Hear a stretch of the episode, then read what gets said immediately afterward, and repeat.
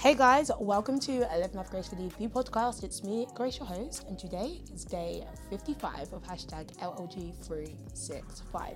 We are currently going through a series called To The One. And today's one is a bit of a, maybe we were expecting it type of episode, but I thought, let me do it anyway, and I have a few things I believe God wants me to share. So, to the one in a somewhat stormy season. So ever since Storm Eunice, my brain did the most Christian thing ever, and I began to think, what foundation is my life built on? Is my house on sand or rock? And whilst I was half joking, I don't know about you, but I very much feel like I'm in a storm season.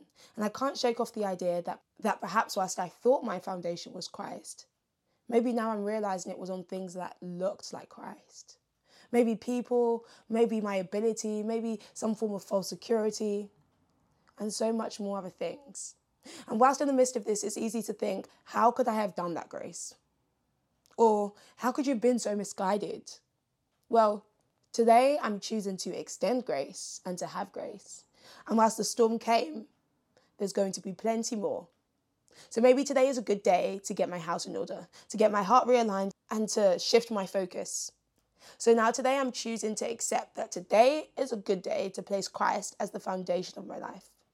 I'm going to start by asking myself the simple question, where is my hope built upon? How about you? What question do you need to ask yourself?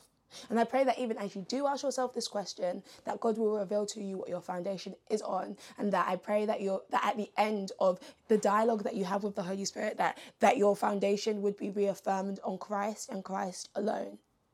And I pray that even as you may be going through that uncomfortable stage of trying to figure out, oh, maybe perhaps I placed my hope in something that wasn't Christ, that you would be met with his everlasting grace, and that he would touch you with his love and with just a comfort that could only come from him. In the mighty name of Jesus, I pray.